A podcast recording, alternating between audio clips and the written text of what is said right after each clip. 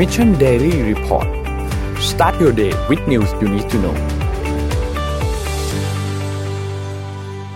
สวัสดีครับยินดีต้อนรับเข้าสู่ Mission Daily Report ประจำวันที่ 6 กรกฎาคม 2564 นะครับ วันนี้คุณอยู่กับพวกเรา 3 คนตอน 7 โมงถึง 8 โมงเช้าครับ สวัสดีพี่ปิ๊ก สวัสดีพี่เอ็มครับ สวัสดีครับ สวัสดีค่ะสวัสดีค่ะ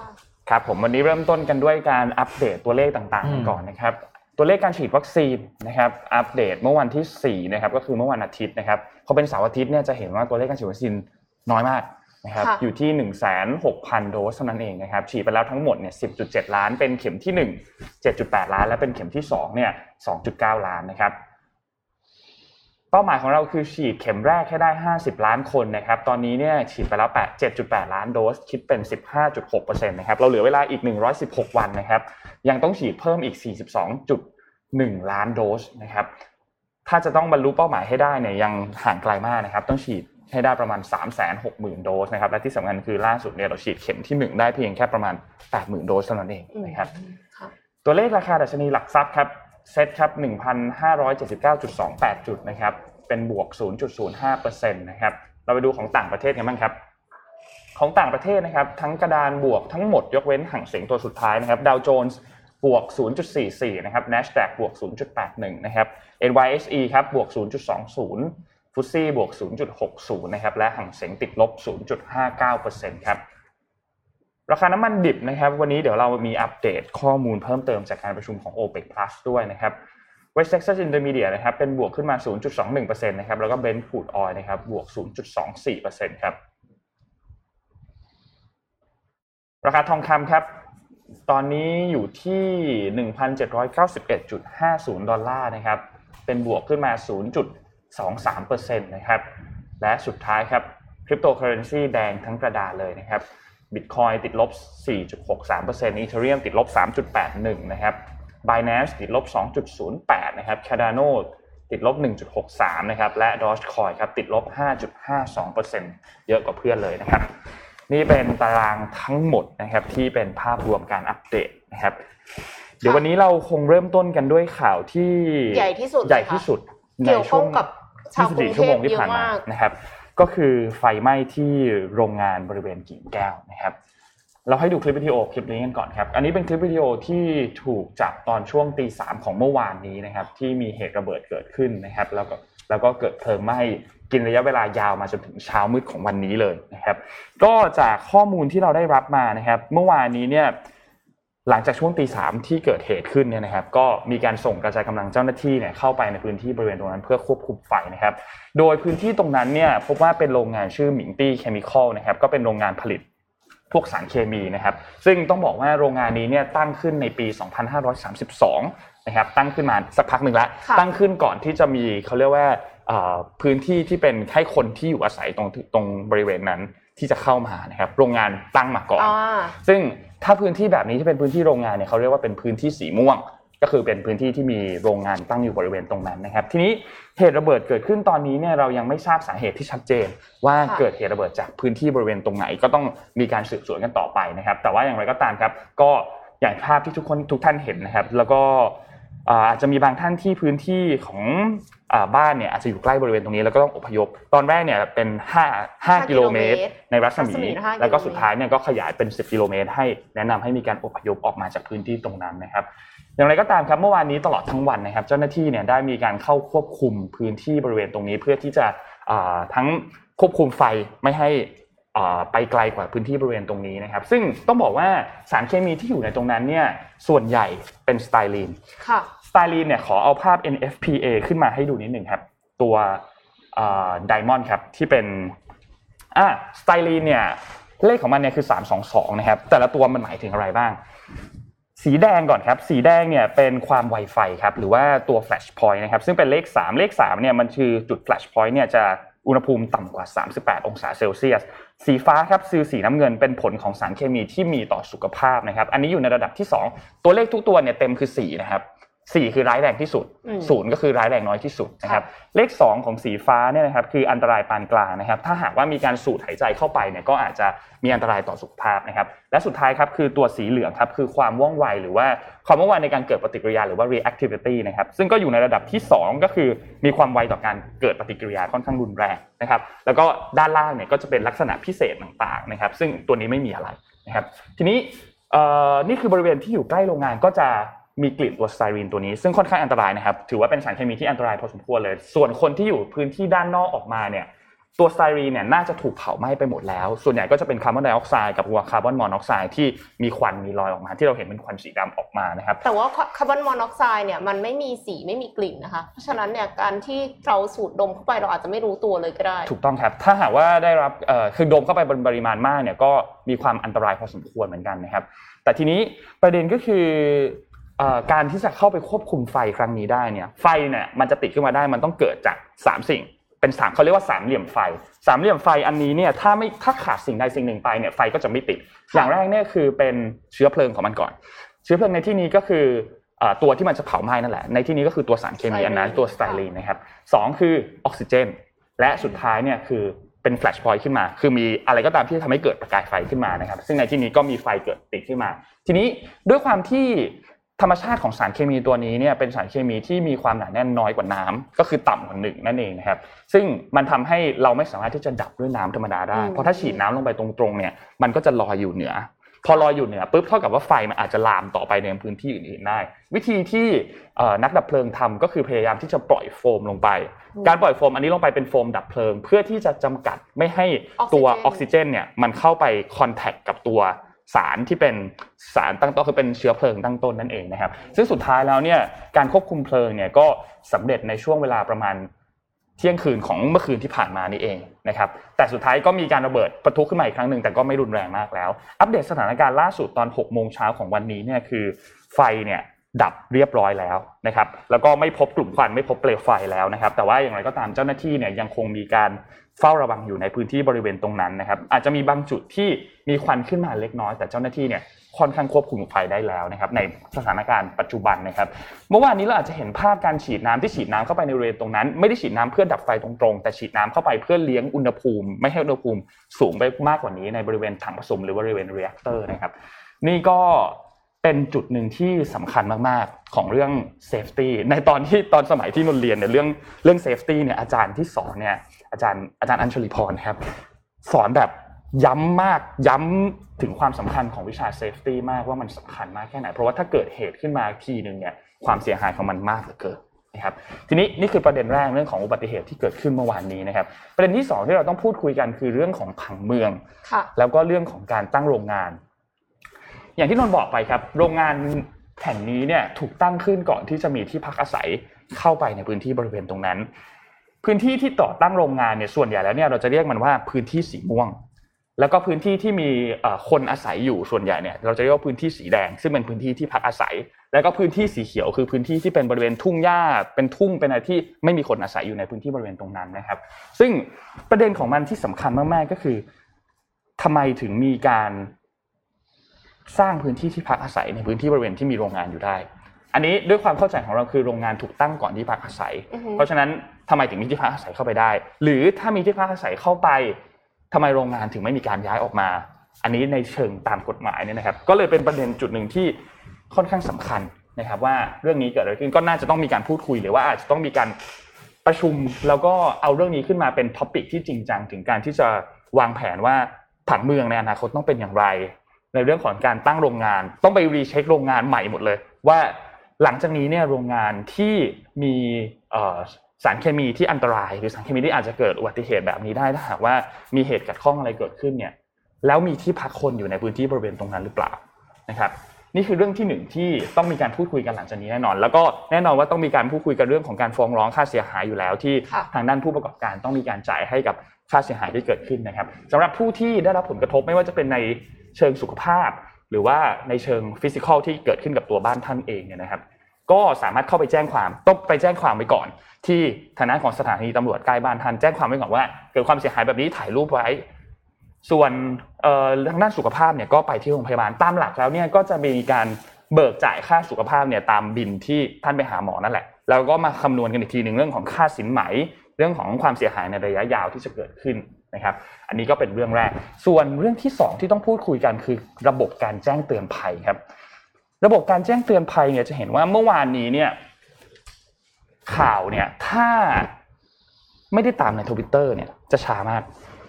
กว่าที่ข้อมูลจะมาถึงกว่าที่การประกาศอพยพจะมาถึงเนี่ยข้อมูลค่อนข้างช้า เราจะเห็นว่ามีช่วงเวลาหนึ่งที่คนบอกว่า5กิโลอพยพได้แล้วอืม10กิโลอพยพได้แล้ว แทนที่มันจะเป็นการที่แจ้งเตือนมาทางเมสเซจโทรศัพท์เลยว่าเฮ้ยท่านอยู่ในพื้นที่ตรงนี้นะ ออกมาได้แล้วอพยพออกมาได้เลย มีคำแนะนำหนึ่งสองสามสี่ออกมา หรือเอ่อถ้าไม่ได้ถ้าถ้าแบบนั้นไม่ได้ ทางด้านของกระทรวงดิจิทัลทำเว็บไซต์ออกมาอันหนึงได้ไหมเพื่อให้ค่ะคนเนี่ยเห็นข้อมูลเลยว่าอะถ้าบ้านท่านอยู่ในพื้นที่เอาใส่แมปอย่างนี้ไปก็ได้ ถ้าบ้านท่านอยู่ในพื้นที่ที่อยู่ในวงกลมอันนี้สีส้มสีเหลืองท่านต้องอพยพออกมานะ และอพยพออกมาไปที่ไหน มีศูนย์อพยพเปิดขึ้นมา 8 ที่ 9 ที่ ก็ทำเป็นเว็บส่วนกลางไว้ให้คนเนี่ยเข้าไปดูข้อมูลจากตรเว็บงนี้มันได้อาโดจยจะตรงช้าใช่ถ้าทำไลน์แอดอาจจะเร็วกว่า อะไรก็ตามที่ที่ที่จะสื่อสารข้อมูลออกมาได้ อันนี้มันก็แสดงให้เห็นถึงความพร้อมเหมือนกัน อีกเรื่องหนึ่งก็คือเรื่องของความพร้อมของอุปกรณ์ของเจ้าหน้าที่ที่อยู่ในหน้างาน ในช่วงแรกๆที่เราเห็นภาพเนี่ยเราเห็นว่าเจ้าหน้าที่หลายคนนะครับ ไม่ได้ใส่ตัวไออย่างภาพที่เห็นอันนี้ก็ได้ ไม่ได้ใส่หน้ากากที่ป้องกันแก๊สไม่ได้ใส่หน้ากากที่ป้องกันอุปกรณ์ เป็นอุปกรณ์ที่ ป้องกันร่างกายของเขาจากสารเคมีจากเอ่อมลภาวะที่เกิดขึ้นในพื้นที่ของพื้นที่เกิดเหตุนะครับ อันนี้ก็ถูกตั้งคำถามขึ้นมาอีกว่า แล้วทำไมถึงไม่มีหน้ากากเหล่านั้นทำไมถึงไม่มีอุปกรณ์ที่ทำไมเพียบอุพปร้อมกรณ์ไม่ไม่ครบ อืมนี่ก็เป็นอีกคำถามหนึ่งที่ถูกตั้งคำถาม ย้อนกลับไปถึงฝั่งของภาครัฐว่า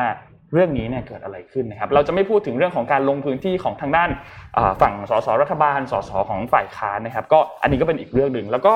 ทางด้านของผู้ว่าเองทางด้านของนายกอบจเองนะครับ มีอีกหลายเรื่องหน้าที่ต้องคุยกันแต่อย่างไรก็ตามตอนนี้เนี่ยข่าวดีก็คือเราสามารถที่จะคุมควบคุมเพลิงได้ได้แล้วทั้งหมดค่ะแล้วนะครับ แล้วก็ข่าวลือที่บอกว่ามีถังสารเคมี5แสนลิตรอยู่ใต้ดินเนี่ยอันนี้ไม่เป็นความจริงนะครับ ไม่เป็นความจริงไม่เป็นความโอจริงครับ ไม่มีครับนะครับค่ะก็นี่เป็นภาพรวมสรุปของเหตุการณ์ที่เกิดขึ้นเมื่อวานนี้สำหรับค่ะอ่า ทีตัวนี้มิการตี้ที่เคมีคอลครับการที่ควบคุมเพลิงได้เนี่ยก็คือมีเจ้าหน้าที่จำนวนมากที่ครัเข้าบไปควบคุมเพลิง เจ้าหน้าที่เหล่านี้เป็นผู้เสียสละนะคะ เพราะครับว่าสารเคมีเนี่ยมันอันตรายมากๆ แล้วก็ก๊าซต่างๆ ที่สูดดมเข้าไปเนี่ยเป็นอันตรายต่อต่อร่างกายนะคะ แล้วก็ขอแสดงความเสียใจกับเจ้าหน้าที่ที่เสียชีวิตด้วยนะคะนายกรสิทธิ์ราวพันธ์อายุ 19 ปีเท่านั้นเองค่ะ หรือว่าพอสทอนอ2878 นะคะ อาสาสมัครหน่วยสมเด็จเจ้าพระยาค่ะก็ขอแสดงความเสียใจขอแสกับดงความญาติเสียใจญาติๆด้วยด้วยนะคค่ะรับแล้วก็คุณคือฮีโร่ใช่ขอบคุณมาก ๆ ที่ช่วยเหลือกันนะครับ ในเหตุการณ์ครั้งนี้นะครับ อืมค่ะ เป็นความก็สูญเสียที่ไม่น่าเกิดขึ้นเลย มันช่วงนี้คือข่าวแย่ๆมันเยอะมาก เยครัอะบจนคือข่าวโควิด ก็ว่าแย่แล้ววัคซีนยังไม่มาก็ว่าแย่แล้ว แต่ว่าดันมีเรื่องของระเบิดเรื่องเรื่ไฟองไหขม้องสารเคมีที่ถ้าสมมติว่าฝนตกลงมาเนี่ย มันอาจจะทำให้เกิดฝนกรดแล้วก็ไหลไปสู่แหล่งน้ำต่างครับๆที่กระทบเราด้วย มันเรื่องแย่มันเยอะมากเลยอะพี่ปิ๊กตอนนี้ก็คือเราต้องต้องการความช่วยเหลือค่ะ เราอยากจะรู้ว่าแต่ละท่านเนี่ยมีวิธีเอาชนะความคิดลบในแบบของตัวเองอย่างไรนะคะ ซึ่ง ถ้าใครที่ตอบได้ดีเนี่ย เรามีรางวัลมาให้ด้วยค่ะ นั่นก็คือหนังสือนะคะ ชนะพลังลบจาก SCB ค่ะ ก็ต้องขอขอบคุณ SCB ที่นำเล่มนี้มาแจกด้วยนะคะ The ครับ Power of Bad เป็นหนังสือที่จะช่วยให้เราเนี่ย เอาชนะพลังลบได้ แล้วก็สามารถจะยืนหยัดอยู่ได้ในภาวะวิกฤตแบบนี้ค่ะ ช่วงเวลาตอนนี้จำเป็นมากฮะมีทั้งหมด 3 เล่มด้วยกันนะคะครับอย่าลืมคำถามก็คือ คุณมีวิธีเอาชนะความคิดลบในแบบของคุณได้อย่างไรนะคะ คอมเมนต์มาใน Facebook นะคะแล้วเราจะแจก3คนค่ะอืมครับพูดถึงเรื่องอุปกรณ์นะใช้คำว่าอุปกรณ์ในการรับมือกับสถานการณ์อย่างเงี้ยบ้านเราต้องบอกว่าเออค่อนข้างน้อยจริงๆนะเฮลิคอปเตอร์โดยเฉพาะจากไฟมีสองลำโดยเฉพาะค่อนข้างเออคือว่าต้องเราว่าค่อนข้างน้อยจริงเราจะเห็นข่าวเนาะแบบว่า เวลามีอัคคีภัยในชุมชนน่ะ เราก็จะไม่มีรถกระบะรถดับเพลิงเล็ก เข้าไปอืมมีก็มีแต่คันที่เราเห็นทั่วไปก็เขาก็เข้าไม่ได้ซึ่งเข้าไม่ถึง เอออะไรอย่างเงี้ย คิดว่าเรื่องพวกนี้จริงๆมันเป็นเรื่อง มันเป็นสองฝั่งนะฝั่งฝั่งภาครัฐก่อน คือคุณจะต้องเตรียมอุปกรณ์มากกว่านี้ขอพวกนี้ไม่คืออย่าบอกมันมันเป็นเรื่อง มันดูเป็นเรื่องเหมือนไกลตัวนะครับ แต่มันใกล้คน จริงค่ะ คือนานๆมันจะมีทีแต่เวลามีทีเนี่ยโอ้โหประชาชนที่อยู่ตรงตรงสถานที่เกิดเหตุนี้เขาทำอะไรไม่ได้จริงเพราะว่าไม่มีใครสามารถ ขึ้นไปจัดการกับไฟเลยหรือว่าแม้กระทั่งอุทกภัยอะไรต่างๆเนี่ยได้ได้เองอยู่แล้ว ในขณะเดียวกันก็คือกำมองฝั่งเรานะฝั่งเราเนี่ยเฮ้ยเราต้องเปลี่ยนวิธีคิดกับตัวเองนะเรื่องไอ้เรื่องระบบรับมือการซ้อมหนีไฟอะไรพวกใช่เนี้ยใช่คือเราแบบหนีตลอด เอาด้วยง่ายนะๆเอาง่ายๆเนี่ยนะแบบ เวลาตึกสำนักงานที่เราอยู่อะเขาซ้อมหนีไฟกันอะอืม หลายคนยังไม่ลุกเลยนะ เวลาเขามีขนาดเขาประกาศเตือนเออวันนี้เวลาสิบโมงจะมีซ้อมเตือนภัยของอาคารนี้อะไรอย่างเงี้ยนะอืมยังประชุมอยู่เลย ใช่ คือเราเองเราต้องเปลี่ยนทั้งสองฝั่งนะตัวเองเราก็ต้องไวกับเรื่องพวกนี้แล้วก็ยอมรับว่าเรื่องพวกนี้มันเกิดขึ้นได้เรื่อยค่ะๆเราก็ต้องเปลี่ยนตัวเราพอเราถึงเวลาสถานการณ์ฉุกเฉินตรงเนี้ยเออเราจะได้รู้ว่าทุกอย่างที่มีการเตือนคือฉุกเฉินจริง อืมไม่ใช่ฉุกเฉินซ้อมแล้วเราก็ เออไม่ต้องทำอะไรอะไรเงี้ยคือ อันนี้ในฝั่งของเราแต่แน่ ๆแหละก็คือ ที่ค่อนข้างห่วงอย่างพี่นึกไม่ออกว่าสมมติว่าเราโชคร้ายนะมีไฟไหม้อาคารสูงอะเราจะดับยังไงพี่นึกไม่ออกเลย ครับอืมเราเราเห็นในในต่างประเทศเขาจะมีโอ้โหบันไดสารพัดนะขึ้นไปกระเช้าไปไปรับ ไปรับตัวเอ่อคนที่อยู่บนตึกอะไรลงมานะอ่าไม่รู้บ้านเรามีหรือเปล่านะอาจจะมีก็ได้นะ แต่คำว่ามีก็ได้ ไม่ได้แปลว่ามีแล้วพอ ค่ะ น่าจะถึงเวลาที่จริงๆมันถึงเวลามานานแล้วล่ะ มันต้องมีเรื่องพวกนี้ก่อน นะครับยังไงก็คงต้องฝากฝากคนที่ดูแลเรื่องพวกนี้ แล้วก็อย่างการคือที่อย่างภาพที่เห็นเจ้าหน้าที่ทุกคนจะต้องมีอุปกรณ์ อย่างน้อยตัวเขาต้องพร้อมก่อนครับอืมเนาะอืมนะครับ เขาต้องปกป้องตัวเองได้อะไม่ใช่ว่าอืมเขาเข้าไปแล้วคือเข้าไปแล้วเสียชีวิตอย่างเงี้ยค่ะอืมนะครับเพราะนี่เป็นงานที่เสี่ยงมากนะเป็นงานที่เสี่ยงชีวิตมาก ๆ แล้วก็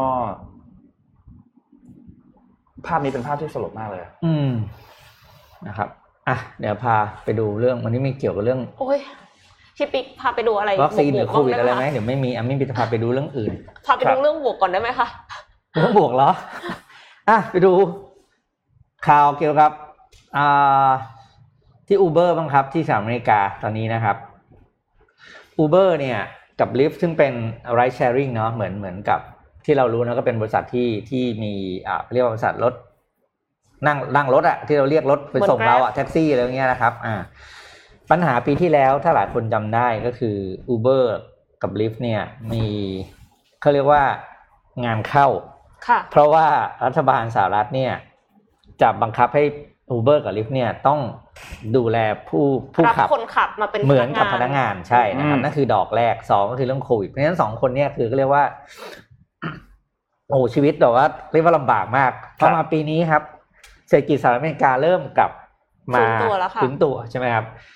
งานยังเข้าต่อเนื่องคือคนขับไม่กลับมาอ้าวนะครับอ่ามีมีเหตุผลหลายอย่างนะครับ ที่ทาง CNBC สรุปมาให้ แล้วตอนนี้กำลังเป็นประเด็นมากสำหรับ Uber Lyft นะครับต้องบอกว่าปัจจุบันนี้เนี่ยแม้ว่าดีมานในการเรียกรถเนี่ยจะกลับ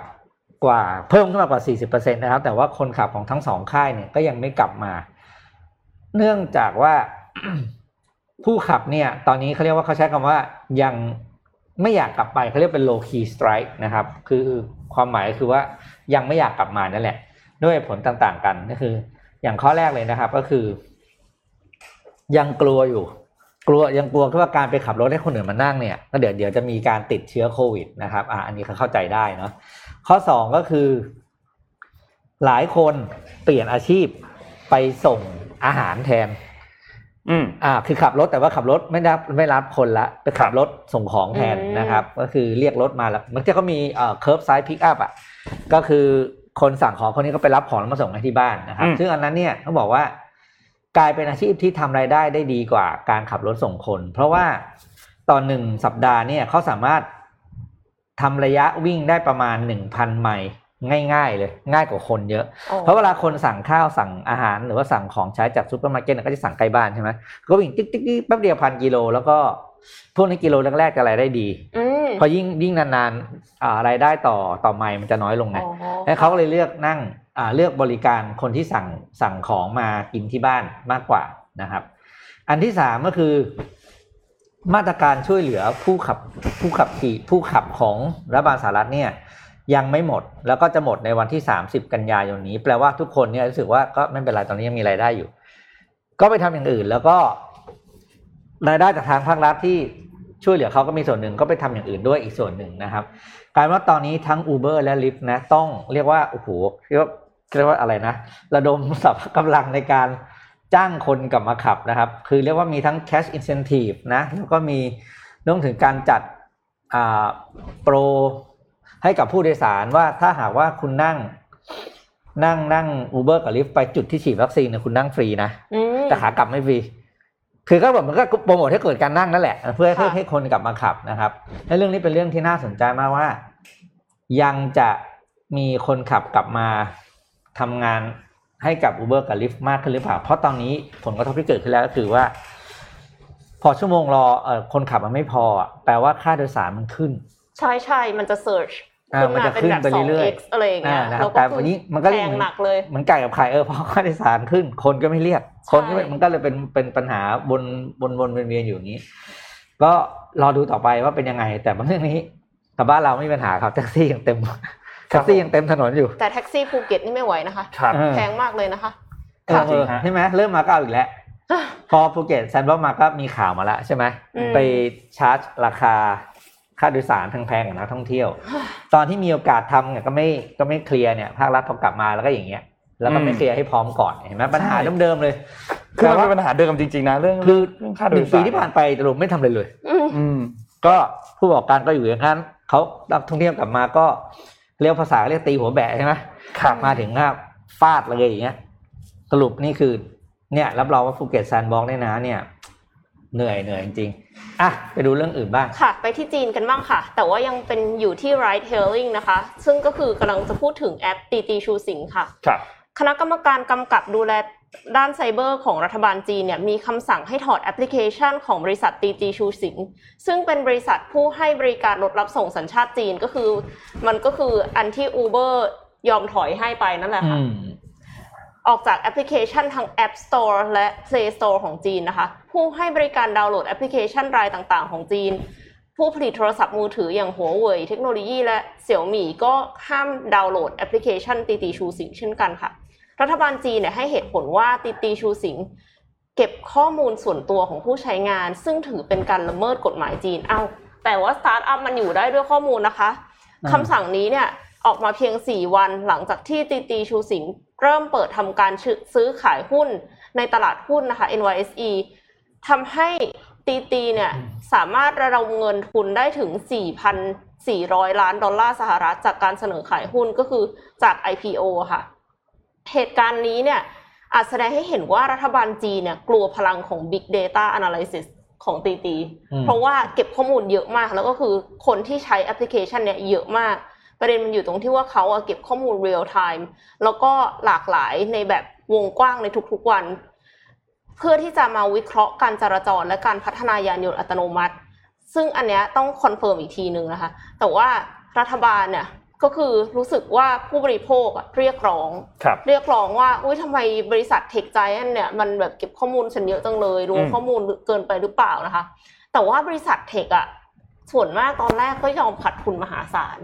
เพื่อที่จะให้ได้ user เยอะๆก่อน แล้ว user เหล่าเนี้ยมันไม่ได้หมายความว่าเขาจะ loyal กับเรานะอ่าคือเขาประมาณแล้วเขาก็อาจจะไป แต่สิ่งที่เราได้เนี่ยคือ Big Data อืมก็คือในเมืองได้ไปแล้จีวนเนี่ยอ่าคือได้ไปยูแล้วเซอร์มันมหาศาล เพราะฉะนั้นเนี่ยข้อมูลก็มหาศาลเช่นเดียวกันนะคะ ถ้าเขาขาดทุนตอนแรกเพื่อที่จะได้ Big Data แล้วเขาไม่ได้เนี่ยไม่บริษัทมันจะมันจะอยู่รอดเหรอ แล้วมันจะมีบริษัทเทคขึ้นมาอืมต่อไปหรือเปล่านะคะ แล้วก็ จีนเนี่ยกังวลว่าตีตีจดทะเบียนในตลาดหลักทรัพย์ในสหรัฐ ขณะที่มีข้อมูล Big Data ของประชากรจีน Global Times ก็กล่าวว่าไม่ไม่อนุญาตให้ยักษ์ใหญ่ในอินเทอร์เน็ตนะคะกลายเป็นฐานข้อมูลสุดยอดข้อมูลส่วนบุคคลของคนจีนที่มีรายละเอียดมาก แล้วก็บริษัทเทคไจแอนเหล่านี้เนี่ยไม่ได้รับอนุญาตให้ใช้ข้อมูลดังกล่าวตามต้องการ คือเหมือนกับคือกลัวว่าจะเอาข้อมูลไปใช้ทำอะไรก็ได้ ซึ่งก็เป็นข้อมูลที่เอาไปใช้ทำอะไรก็ได้ เพราะว่าเขาอาจจะยินยอมมาก่อนแล้วหมายถึงว่าผู้บริโภคก็ต้องยินยอมเพื่อที่จะใช้บริกาคือรถ้าคุณไม่กดยินยอมคุณเข้าใช้ไม่ได้อะแล้วแล้วเราก็ยินยอมที่เราไม่ได้อ่าน ถูกเพราะค่ะเพราะมันยาวแล้วเกินอืมใช่ แล้วคือคือเรามีทางเลือกไหมไงอืมอืมเราไม่ได้มีทางเลือกเพราะว่าเราแค่แบบ ก็ทำไม่งั้นเราก็ต้องไม่ใช้อืมอืมแล้วก็ไม่ใช่แค่ตีตีนะคะ ที่ถูกสั่งถอนออกจาก App Store และ Play Store แต่มีบริษัทอื่น ๆ อย่างแอปจัดหางานค่ะ แอปจัดหางานออนไลน์เนี่ยชื่อชื่อว่า Boss จือพินนะคะ แล้วก็บริษัทยุ่นหมานหมาน และหัวเชอปังเนี่ยก็คือเป็นบริษัทออนไลน์โลจิสติกที่เป็นเอ่อรถบรรทุกอะค่ะเขาชูจุดแข็งของเขาคือเป็น Big Data เลยนะครับก็กำลังถูกสอบสวนเช่นเดียวกัน แน่นอนว่าชูจุดแข็งว่า Big Data รัฐบาลจีนก็เอาจ้ะอืมแสดงว่าเก็บ Big Data เยอะจ้ะ ทั้ง 3 บริษัทนี้เนี่ยมีข้อสังเกตตรงที่ จดทะเบียนในตลาดหลักทรัพย์ของสหรัฐทั้งหมดเลย เพราะฉะนั้นก็คืออาจจะคอนเซิร์นในเรื่องนี้นะคะ แต่ที่น่าสนใจกว่านั้นค่ะ บริษัทจัดส่งอาหารเหมยถวน จดทะเบียนในตลาดหลักทรัพย์ฮ่องกงค่ะอืมก็ถูกสอบสวนด้วยเช่นเดียวกัน ก็เลยไม่แน่ใจว่าโอ้โหนี่คือไปไหนกวาดก็ได้ล้างเลยนะคะอืมอืมจากเหตุการณ์นี้เนี่ย รัฐบาลจีนน่าจะเลือกแล้วค่ะ ว่าจะเอาความมั่นคงนำธุรกิจ ก่อนหน้าเนี้ยจีนพยายามส่งออกธุรกิจไปต่างประเทศอืมแต่ตอนนี้กลายเป็นว่ากลับลำแล้วค่ะ สีจิ้นผิงประธานาธิบดีของจีนก็เตือนว่า รัฐบาลจีนจะติดตามความเคลื่อนไหวของบรรดาบริษัทแพลตฟอร์มอินเทอร์เน็ตที่มีผู้ใช้งานจำนวนมากและมีอิทธิพลต่อตลาด จะกวาดล้างพฤติกรรมการผูกขาดตลาด ส่งเสริมการแข่งขันที่ยุติธรรมแล้วก็ป้องกันการเพิ่มทุนอย่างไรระเบียบค่ะ โดยข้อมูลเพิ่มเติมจาก CNN นะคะ กล่าวว่าถ้าจีนเนี่ยโตได้ GDP โตได้ปีละ 6%ทุกปีตามเป้า ก็จะกลายเป็นเศรษฐกิจที่ใหญ่ที่สุดในโลกแซงสหรัฐได้ในปี 2028 แต่ปีนี้เนี่ยได้ข่าวว่าคาดว่าจะโต8%กว่าๆอืมแต่ว่า CNN ก็บอกว่ายังมีอุปสรรคค่ะ คือจีนเนี่ยยังต้องพึ่งพาเทคโนโลยีจากประเทศอื่น เช่นเซมิคอนดักเตอร์ยังตามไต้หวันอยู่ 7-10 ปีอืมแต่ว่าจีนเขาก็บอกว่าไต้หวันก็เป็นของเขา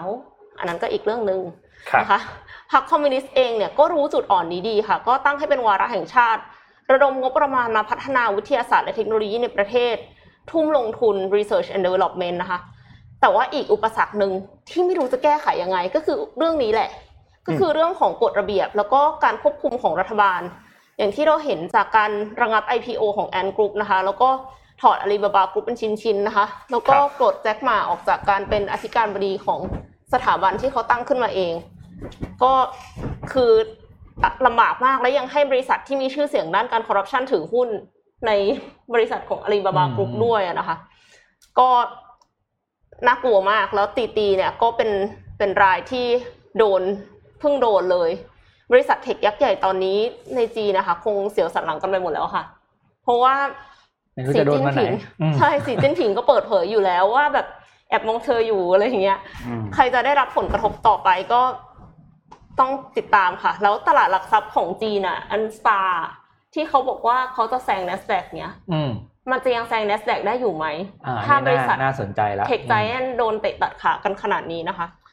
ต้องติดตามค่ะ ครับพาไปดูที่ไทยอีกข่าวหนึ่งครับ แล้วเดี๋ยวครึ่งหลังเนี่ยเราจะเป็นข่าวต่างประเทศละเอ่อเมื่อวานนี้เนี่ยตั้งแต่เมื่อวันอาทิตย์ก่อนเมื่อวันอาทิตย์ตัวเอกสารที่ทุกคนเห็นว่ามันมีการหลุดออกมาจากการประชุมในวันที่ 30 มิถุนายนที่ผ่านมาเนี่ยนะครับ ก็สุดท้ายแล้วเมื่อวานนี้คุณอนุทินครับรองนายกรัฐมนตรีและรัฐมนตรีว่าการกระทรวงการสาธารณสุขนะครับ ได้มีการกล่าวถึงกรณีที่มีเอกสารหลุดออกมาจากที่ประชุมนะครับ ก็บอกว่าเอกสารอันนี้เนี่ยเป็นเอกสารจริงที่หลุดออกมา คุณอนุทินพูดนะเป็นเอกสารจริงที่หลุดออกมา แต่บอกว่ายังไม่ได้มีการสรุปมติของที่ประชุม สิ่งที่เราเห็นในนั้นที่เป็น comment เนี่ยเป็นเพียงความเห็นของทางด้านฝ่ายวิชาการเท่านั้นที่มีทั้ง แนะนำว่าให้ควรไปฉีดวัคซีนไฟเซอร์ที่จะได้รับมา 1.5 ล้านโดสให้กับบุคลากรทางการแพทย์เพื่อเป็น booster หลังจากที่ฉีดซีโนแวคไปแล้ว 2 เข็มเนี่ยกับอีกกลุ่มหนึ่งที่บอกว่าไม่ไม่ควรจะเอาไปฉีดให้บุคลากรทางการแพทย์ เพราะจะเป็นการยอมรับว่าซีโนแวคเนี่ยไม่ไม่มีประสิทธิภาพ แล้วจะหลังจากนั้นจะแก้ตัวยากก็สุดท้ายแล้วเนี่ยเอกสารตัวนี้เนี่ยเป็น เอกสารจริงนะครับ แต่ว่าสุดท้ายแล้วเนี่ยการตัดสินใจในเรื่องของมติที่จะนำตัววัคซีนไฟเซอร์มาฉีดให้กับบุคลากรทางการแพทย์หรือไม่เนี่ยคุณอนุทินบอกว่าตัวเองยังให้ความเห็นไม่ได้ เพราะว่าต้องรอให้ทางคณะกรรมการวิชาการเนี่ยตกผลึกออกมาก่อน แล้วสุดท้ายถึงจะมีการตัดสินใจ ซึ่งกระบวนการทั้งหมดเป็นกระบวนการที่ถูกต้อง และสุดท้ายแล้วยังไม่ใช่บทสรุปที่จะนำไปเป็นแนวทางปฏิบัติ ยังคงต้องมาเข้าเรื่องเอาเรื่องนี้เข้าไปถึงคณะกรรมการโรคติดต่อ คณะกรรมการ วัคซีน ซึ่งยังไม่รู้ว่าสุดท้ายเนี่ยสรุปจะเป็นยังไง อันนี้คือจากฝั่งของคุณอนุทินชาญวิรกูลนะครับ และในวันเดียวกันนั่นเองเมื่อวานนี้นะครับ คุณอธิบดีกรมควบคุมโรคนะครับนายแพทย์โอภาสนะครับ ได้ให้สัมภาษณ์กับกรณีเดียวกันเลย ที่มีเอ่อเอกสารหลุดออกมานะครับ ก็บอกว่าเอกสารอันนี้เนี่ยเป็นเอกสารไม่จริง ซึ่งก็เขาประชุมด้วยกันไหมคะทั้งสองท่านเนี่ยค่ะนั่นเป็นคำถามที่ดีครับ ว่าทั้งสองท่านประชุมด้วยกันหรือเปล่าโอ้มีการพูดคุยกันก่อนที่จะมีการนำเสนอตัวเรื่องนี้ออกมาหรือเปล่า ซึ่งคนหนึ่งพูดอย่างหนึ่งคนหนึ่งพูดอีกอย่างหนึ่งนั่นแปลว่ามีคนหนึ่งพูดผิดแน่นอนใช่นะครับแต่ว่าถูกไหนั่มนฮะคือใคร แต่คนนั้นคือใครนะครับนายแพทย์โอภาสเนี่ยกล่าวว่าขอยืนยันว่าเอกสารที่ถูกเปิดเผย แพร่บนสื่อออนไลน์นั้น ไม่ใช่เอกสารจริง ไม่ใช่ความคิดเห็นอย่างเป็นทางการของที่ประชุม และไม่ได้อยู่ในรูปแบบของเอกสารสรุปการประชุม การเข้าร่วมการประชุมย่อมมีความคิดเห็นที่แตกต่างกัน การนำเอาข้อความใดข้อความหนึ่งไปเผยแพร่จำเป็นต้องพิจารณาตามบริบทด้วย สิ่งที่เกิดขึ้นไม่เป็นธรรมกับผู้เข้าร่วมประชุมท่านอื่น ส่วนการหารือหรือการพิจารณาเรื่องวัคซีนนั้น เนื่องจากสถานการณ์วัคซีนที่เปลี่ยนแปลงค่อนข้างเร็วองค์ความรู้ใหม่เกิดขึ้นตลอดเวลาทุกๆ สัปดาห์ การกลายพันธุ์มีการเปลี่ยนแปลงตลอดเวลา ต้องมีการศึกษาวิจัยถึงประสิทธิภาพและประสิทธิผลของวัคซีน เพื่อนำไปปรับใช้ให้เหมาะสม โดยคำนึงถึงประสิทธิผลและความปลอดภัยของวัคซีนเป็นสำคัญ ซึ่งขณะนี้ยังคงเป็นการใช้ในภาวะฉุกเฉิน ก็โดยสรุปแล้วเนี่ยถ้าฟังจากทั้งสองท่านเนี่ยนะครับ สิ่งที่ทั้งสองท่านพูดตรงกันก็คือทั้งสองท่านยังคงเห็นว่าความปลอดภัยของบุคลากรทางการแพทย์เนี่ยเป็นอันดับหนึ่งอยู่ค่ะยังคงเห็นตรงกันอืมแต่ว่าในเรื่องของตัวเอกสารที่บอกว่าเอกสารจริงหรือเอกสารไม่จริงเนี่ยทั้งสองท่านพูดไม่ตรงกันนะครับ นี่ก็เป็นอีกครั้งหนึ่งที่เราเห็นความไม่ชัดเจนของข้อมูล เห็นความแปลกๆของข้อมูลที่ออกมาแล้ว เอ๊ะทำไมไม่ตรงกัน แล้วสุดท้ายประชาชนต้องมานั่งตัดสินเองอีกแล้วว่า ข้อมูลไหนเป็นข้อมูลจริงนะครับ ก็ฝากหน่อยครับภาครัฐครับให้มีข้อมูลที่ชัดเจนในครั้งถัดๆไป มีข้อมูลที่ solid ออกมาจริงๆ ว่าสุดท้ายแล้วเนี่ยจะตัดสินใจอย่างไร และถ้าหากว่ามีเอกสารอะไรหลุดออกมาแบบนี้อีกเนี่ยช่วยชี้แจงตามความเป็นจริงด้วย ว่าเกิดอะไรขึ้นนะครับ นี่ก็เป็นเรื่องของเอกสารปมหลุดในวันอาทิตย์ที่ผ่านมาครับ คือจะบอกว่าเอาเราเราพักเรื่องเอกสารนี้จริงไม่จริงไว้ก่อนอะอืมแต่สิ่งที่ต้องบอกว่าน่าเกลียดที่สุดคือความคิดของคนที่พูดประโยคนั้นนะจริงค่ะ คือเราก็ไม่รู้นะเพราะเขาไม่ได้ระบุว่าใครเป็นคนพูด แต่ว่าวิธีคิดของคุณนะพังตั้งแต่แรกแล้ว แล้วมันจะทำให้ที่เหลือพังไปกันหมดคือ อะไรนะ ที่บอกว่าเดี๋ยวจะแก้ตัวยากอะครับอืมอะไรอย่างเงี้ยคือแบบเฮ้ยเรื่องนี้ มันใช่ภาวะนี้ไหมเอคืออไม่ใช่เรื่องของการแก้ตัวเปล่า คือจะจะผิดหรือจะถูกหรือจะยังไงอะ มันก็ไม่ใช่เรื่องสำคัญแล้วตอนนี้คือชีวิตคนแล้วถึงบอกว่ามันต้องยอมรับก่อนคือจุดเริ่มต้นของการแก้ปัญหาที่ถูกต้องคือรู้ก่อนว่า มันมีปัญหา เรามีปัญหาเรามีปัญหาอะไรบ้าง แล้วคุณถึงค่อยจะเริ่มแก้คือ ปัญหามันเกิดก็ถ้ายังเรายังไม่ยอมรับว่ามันเราเรา